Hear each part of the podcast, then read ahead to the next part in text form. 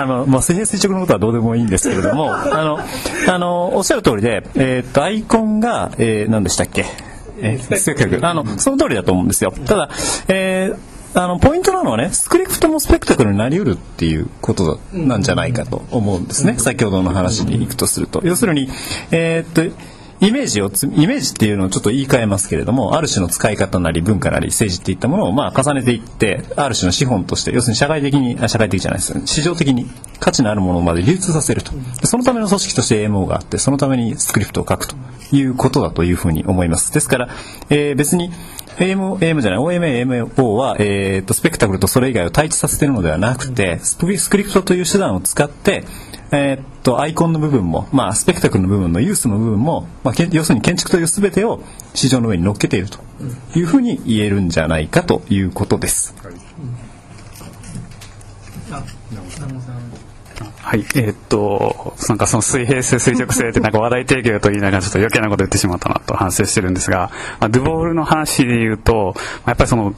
外部性の執行の話だとか、あるいはもうこう超越論、あ、超越的な立場にいる、まあ、それは批評家であれ、建築家であれっていうものが執行した中で、まあ、いかにそういう批評が可能かっていう、もう本当多分ろくじゅうねんだいぐらいからずっと言われ、後半ぐらいから言われてるところを、抜けれる可能性を僕たちが持ってるのか持ってないのかっていうところを、まあ、問わなければならないと思っていて、で、ただそれは、その超越論的な視座がまあ執行した上で、一方で言われたようなその経験主義的っていうか、まあ内在的にいかないといけない。だからまさしくその行動することが知ることとか、あるいは認識することっていうことで言えば、まさしくこのサブタイルの行動のアーキテクトっていうのはまさしくその象徴だと思うんですけど、まあそれ、まあそういう話があって、で、あと一方でその過剰っていう話がやっぱり面白くて、えっと、あの人、社会学者であのイギリスだったと思うんですが、スコット・ラッシュって社会学者がいて、まあ彼も言ってることなんですけど、あの、ルフェーブルが言うさっきの空間の表象って話がありましたけど、表象の空間の方がその全資本主義社会においては過剰の空間だったっていう言い方をしているんです。でそれは要するに浪費っていう形でああいう教会ができたり、あの大聖堂ができたりっていうような話は、まあ、それは過剰の空間としてあったっていうのが、まあ、全資本主義社会における、えーとまあ、ルフェーブルが言ってることであり、まあ、それを延長したラッシュが言ってることであると。そうすると、えーとまあ、唐沢さんの話ともつながるんですが、じゃあ現代におけるその過剰の空間に対応する空間の表象っていうのは一体何なのかっていうのは、まあ、未だにそれは結局アイコニックビルディングなのかっていうと、なんかおそらく違うだろうと。でかといって、えーと単なる、まあえーと引っかき傷っていう話でもおそらくはないだろう。でその先にどういうことがあるのかっていうのを、まあ、考えていかなければならないなっていうことを、まあ、聞いていてもコメントですけど思いました。あと一方、単なるこれはもう答えお答えいただくて大丈夫ですけど、なんかオールモストナッシングって話がもう一方で興味深くて、えー、とでもコールハスはやっぱそのダーティーリアリズムのこととか非場所っていうことはずっとはちじゅうねんだい以降から言っていたと。で確か僕の記憶ではあのボリュームっていう雑誌がありますよね。あの エーエムオー とかコロンビアの C ラボが出してる、あれの一つの号にオールモストナッシングのタイトルがたまったと思うんですよ。で、あの雑誌はウイグリーも絡んでるし、あともウイグリー自体はあの、それこそコンスタントニューバビロンのすごいいい本を書いているってことを考えると、まあ、その辺の文脈で言うと、そのオールモストナッシングっていうのが場所性の文脈で言うならば、そのはちじゅうねんだいに言われてたダーティリアリズムとか非場所の話と、まあ、どう違うのかっていうのを、まあ、読んでないのに聞くのはなんですけど、聞いてみたいなっていうのがちょっと、あの、後でもいいですけど。はい。今の南郷さんの話とつながるんですけども、まあ、先ほど松田さんが水平的なものとスクリプト的なものがつながっているんじゃないかということに対して僕も全く同感で、まあ、レあのクールハウスがあの浸水するレオニドフのプランで、あの戦場都市というのがあって、あのウラル山脈をひたすらあのデカルトグリッドが、まあ、ちょっとなんていうか圧縮されて、あのストリップ状にひたすらウラル山脈を貫いていって、それ自体をあのレオニドフが設計して、でその後にあの勝手にそこからあの高層ビルがペンシービルなんですけども、そのグリッドを元に作られていくという状況があって、でそのプランにあの非常に全く同じものがレムクールハウスのプランで、あのバイルマメイヤあの再開発計画というのがあって、まあ、バイルマメイヤ再開発計画、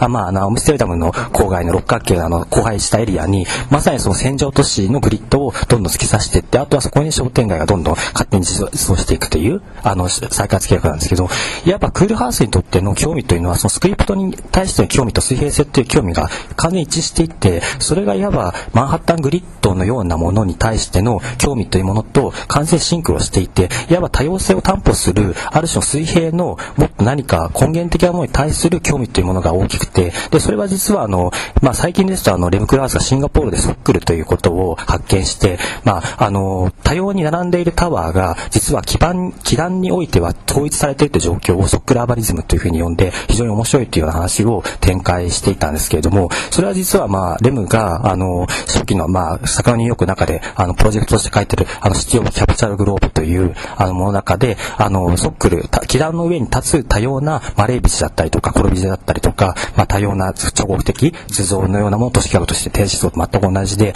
ただそれ自体は先ほどの、まあ、あの坂口さんの話で言いますと、いわば彫刻というものが基壇を持っている状況というのがあって、それといえばあのロザリノ・クラウスというのは解体した状況というのを提示して、基壇なき彫刻というものがどういうものかということを話しているんですけど、それは実はスペクタクルというものがあの基壇なき彫刻ということと全く同じであって、ところがレムに対してはあのとっては基壇がある彫刻というものが実は重要で、それは水平性に基づく垂直性スペクタクルというものが彼にとっては非常に重要だということを僕は示唆していると思っていて、それはつまりスペクタクルと水平性というものが彼にとっては根源的なものだということだと思っています。それがつまりのところ彼にとってのスペクタクルに対する批評性、最大限の批評性、つまりグリッドに注視しているということですよね。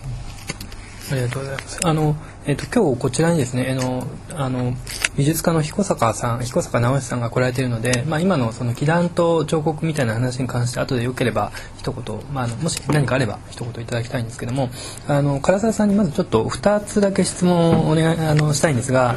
えー、とひとつはこれあのレオニドフの話で戦場都市って僕知らなかったんですけど、ミチューリンか誰かの、えー、都市、あの都市計画じゃありませんでしたっけ。でもう一つはソックルって言葉をもう一つ説明してほしいんですけど、そのふたつお願いします。えっと戦場都市というのはいくつもパターンがあるんですけど、レオニドフも作っていて、レオニドフの戦場都市というのはウラル山脈にを貫くあのいわば細長いマンハッタングリッドのプランがあります。であと、えーとですね、ソックルというのは基壇をあの意味していて、あのいわばあの多様なタワーが実はあのシンガポールにおいては例えば一つ大きなよん層ぐらいの基壇の上に中華様式だったりの高層ビルが建っているっていう状況があって、まあそれはみんな擬古典様式のスカイスクレーパーですけど、基壇はなぜかみんな統一されたあの様態を近代的に持っているという状況があって、それをレムは非常に面白がっていたんですね。でその状況をあの例えば彼は深センのあのコンペ案ではフローティングソックルという形でそのままズバッと空中持ち上げて、あのまあ、あの深センの金融計画という金融あのビルの計画というのを作ったりとかしていて、まあ、いわばそのソックルに非常に興味を持っているというところがありますね。日本語に訳すと何ですか。あ、基壇です。基壇です。はい。あ、ごめんなさい、僕は知らなかった。あのそれはだから、えっと、深センですか、深センの計画は基壇そのものをピロティの上に浮かせたってことなんですよね。だからもは書籍じゃない。そうそうなんです。そうですよね。星の金。あの彦坂さんから、まあ、あの今の話でも今日の話でいろいろ出たんですけど、もし何かあれば、まあ、あの基壇の問題というか、あるいは さ, さっきのあの、えー、誰でしたっけ、ロザリンド・クラウス の, あの彫刻論はと当然読んでまして、あの非常に大きな影響を受けていますけれども、あの一つは彫刻でいうと彫刻の題材そのものがあの 単, 単独で作品展開をしていくっていう流れがあって、まあ、一番わかりやすいのは、えー、セラのよん面 の, あの鉄の板をこう合わせていくような仕事がありまして、あれはあれで系譜学みたいなものがあります。それからまあもう一つはあのアースワークまで行ってしまうと、実はそのだ確かに基壇はない、台座はないんですが、地面そのものにくっついてきますよね。そのつまり地球が台座になってくるわけなので、そうするとまあ私なんかだとその建築模型彫刻というのを考えていくのは、その地形そのものがもう一回台座、つまりも建築模型がつまり台座として、えー、地形図がありますから、そういう形で今度は、えー、建築模型彫刻というのはその、まあ、ヘビが尻尾を飲み込むようにして成立してくるんじゃないかというのがありまして、えー、それで、まあ、あの五十嵐さんなんかとの関わりやなんかで公共美術館空想の中でそういう建築彫刻を建築模型彫刻を作っています。それからただ今日のお話でどうしても聞きたいのはですね、南さんがこの中で書いてらっしゃるんですが、コルハウスを見に行って感動しないって話を書いてまして、で私もそうなんですね。シアトルも行きましたし、あのポルトも行きましたけれども、まあ、スペクタクルで非常にこう圧倒的にわあすごいと思うわけですが、えー、中を建築ツアーして回って丁寧に全部見ていくとね、あの非常によくできてて文句の言いようがないんですが、あんまり感動しないんですよね。その話をちょっと聞きたいなっていうのがあります。僕も聞きたいです。辛いって書いてあったで、まあ、それはまあまた後で僕は今日はコメントしないですあのいいですか。じゃあ、あの私はそのかなりとんでもないことをしてまして、いわゆる超一流とか一流とかっていうのをずっとやって、あの最後よんじゅういち流まであのよんじゅうにだんかいであの格付けをしてまして、それコルハウスの仕事っていうのがそのにじゅういち流なんですねで、まあ、ご本人の顔もにじゅういち流の顔してまして、にじゅういち流っていうのは実は結構文明の到達するその領域なんではないかっていう問題があって、中国ですと清朝ぐらいからほとんど全てのものがにじゅういち流化します。全部ではないです、例外はありますけど、例えばその、えー、蔡國強の仕事ってろく流なので違うんですが、しかしそれはかなり例外的でありまして、ほとんど全てのものが お, お料理も含めてにじゅういち流化していくんですね。でにじゅういち流っていうのは、まあ、分かりやすいところで言えばエロ写真の領域なんですが、あの、えー、その写真で言えば例えばあの荒木信義さんの仕事とか、あと演歌ですとあの小林幸子の仕事とか、そういうなんていうんですか、高みがないんですね。こうある種 の, あの人間が生活していく時のその喜怒哀楽愛欲というか、すごくリアリティのあるだけの世界っていうかで、コルハウスの仕事っていうのがだからパッと見るとそうではなくて、あのなんかもっとすごいように見えるんですが、ポルトのその、えー、建築見てもすごいなと思うんだけど、建築ツアーを全部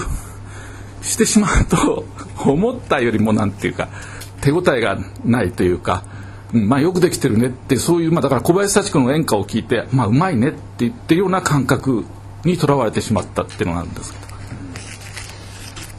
まあ、あの今の話、まあ、コールハウス荒木が同じ、まあ、にじゅういち流ですかっていうのはなんかすごくあのコールハウス自身も荒木はすごく尊敬していてふたりは、まあ、共振関係があるっていうのは あのあると思いますけども、えー、とそろそろまあ時間の方がかなりあの押してきたんですが、というかまあすでにもうす、ね、あの予定の時間過ぎてるんですけども、あそろそろ終わった方がいいじゃないですかね、えー、ふたつだけいいですか、はい、小話小話あのさっきから出てきてた、えー、と垂直性と水平性がそれぞれ、例えば垂直性があの資本主義につながっていて、水平性が共産主義につながるっていうような話の、えー、ねじれ現象が具体的にあって、僕はこれあの個人的にクリスチャン・ケレツから実あの直接聞いた話なんで公式の話ではないかもしれないんだけど、彼があのワルシャワの美術館のコンペで買った話は知ってる、あの知ってる人多いと思うんですけど、あの、まあ、難航してるみたいなんですけどね、うん、あの話であのケレツがボソッと言ってた話がですね、こういう話があるんですよ共産主義あの東ヨーロッパ時代だったワルシャワは、えー、共産主義の象徴としてワルシャワのど真ん中にこんなタワーが建ってるんです。あのあのその 美, 美術館のコンペの敷地になった場所に、要するにワルシャワのシンボルタワーが建ってる、つまり垂直的な建物が建ってる。で今回のコンペ、つまりその美術館のコンペっていうのは、実は民主化した後のワルシャワがあの資本主義のシンボルを求めたものだって言って水平的なプロジェクトが出てるんです。まあこれが小話一つで、もう一つはさっきのダ イ, ダイハードネタなんですけど、いっさくめとさんさくめをつなぐにさくめは作品としては超ダサく、でも実はさっき言った通りあの舞台が空港になっていて、えー、火柱の話しましたよね。あれがですね、火柱だけが唯一いっさくめとさんさくめ の, あのつなぎを作ってるんですけど、えー、のジョン・マクレーンが最後にあの空中であのコントロール不能になった飛行機をあの空中でこう待機している飛行機たちを救うためにですね、えー、ガソリンを放つんです。でそのガソリンが飛んでいくあの犯人たちが乗って逃げていく飛行機に、えー、飛行機から漏れてくるガソリンを追いかけて火柱が斜めに立つっていう、いやまあ そ, そういうオチなんですけどつまりそこにしかだいにさくめの意味はないんだっていう、ねまあ、非常に分かりやすく水平垂直斜めと、まあ、みっつ出たんですけれどもダイハードでえっとですね、あの今日あまり発言されてない山田さんと五十嵐さんの方からなんか一言いただければと思うんですけれども、あのスペクタクルとアイコン建築の関係じゃあいっぷんだけあの坂口さん の, あの説明やハル・ホスターの元のテキストちょっとわからないんであれなんですけども、ゲイリーのビルバオがまあスペクタクル的だという批判がど具体的にどういうふうによくありがちな人文系 の, あの要するに倫理的なね、あの人文系の学者のよくある批判なのかな、それ以上のものでなければまあ別に最初の文章がない、ね、見つからない、そこは分かんない、まあ、でも僕は個人的にはビルバー結構好きなので、はい、あので芸人の中でもまあまあこういいものと悪いものあるけど、僕はビルバーは割と好意的に評価しているので、まああんまりハル・フォスターのことでそんな振り回らなくてもいいんではないかというのはちょっと個人的に思うんですよね。であとはまああのそのスペクタクルに関して言うと、その僕はむしろなおさらもうちょっとそこ掘り下げて話聞きたかったんだけどもう時間ないからあれですけども、あの要するにシチュアーショニストの影響を、まあ、コールハンス、まあ、要するにきゅうじゅうねんだいこうに再読が始まって、まあ、それはいろんなところでされてるんだけども、で、まあ、似て似て、まあ、影響を受けてるって話はもうだいぶ出てきたから、まあ、逆にじゃあどこが違うのかとか、じゃあコールハンスはここを批判してるとか、なんかその辺の差異をもうちょっと聞きたいなと、まあ、それはだからすごいベタな話ですけども、もともとシチュアーショニストあるいはあのギートボールは、まあ、反資本主義なわけでしょ。でそれは完全に反転しているにもかかわらず影響を受けているというか、まあ、そういう話があるっていうことは、そのねじれについてどういうふうに解釈したらいいのかっていうのをもうちょっと聞きたかったなっていうのがポイントです。すぐ答えれるよあのこの自分の宣伝ですけど、サイトゼロの次の連載で頑張りたいと思いますけど、まあでもただ一概にシチュアショニストがイコール反資本主義っていうのは言えないと思うんですね、僕は。だからその辺のからコールハウスのグラデーション、コールはそれでさ、まあ、あれだってあのコンスタントそれでまたはぶられるけどさ、でもコアの人はそうなんじゃないの？コアの人はそうですよ。 で, でもその表現活動ということで比較するならば、ギードボールと比較するよりもむしろやっぱりコンスタントと比較すべきで、コンスタントはじゃあ割と資本主義にも理解があったっていうわけ。そうです。それでむしろビエンナーレの展覧会にどんどん出していって、そこからむしろシチュアショニストをやめてからの方が整形的には潤うと。それはあの要するにシチュアショニスト側がじゃあギードボールをはぶったのは正しいわけね、そういう意味では。うん、あぎあコンスタントをはぶった方はそうですよ、フードだと思います。それはそうだと思います。いやいいです、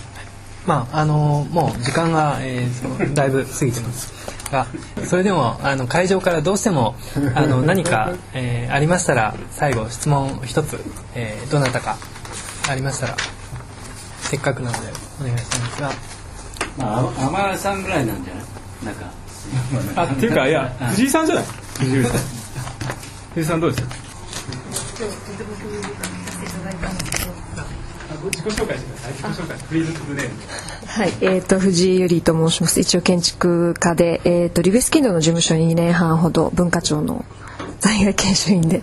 行っていました。えーと今日はちょっと南さんにお誘いいただいて、えーとなんか傍聴というか聞きに来ました。よろしくお願いします。えーとすごい大変興味深く聞かせていただいたんですけれども、あのなんかあのごめんなさい、私レムクールハウスはそんなに、えーとなかなか興味を持って見ているという感じではなかったのであれだったんですけど、まああのリベスキンドの建築との比較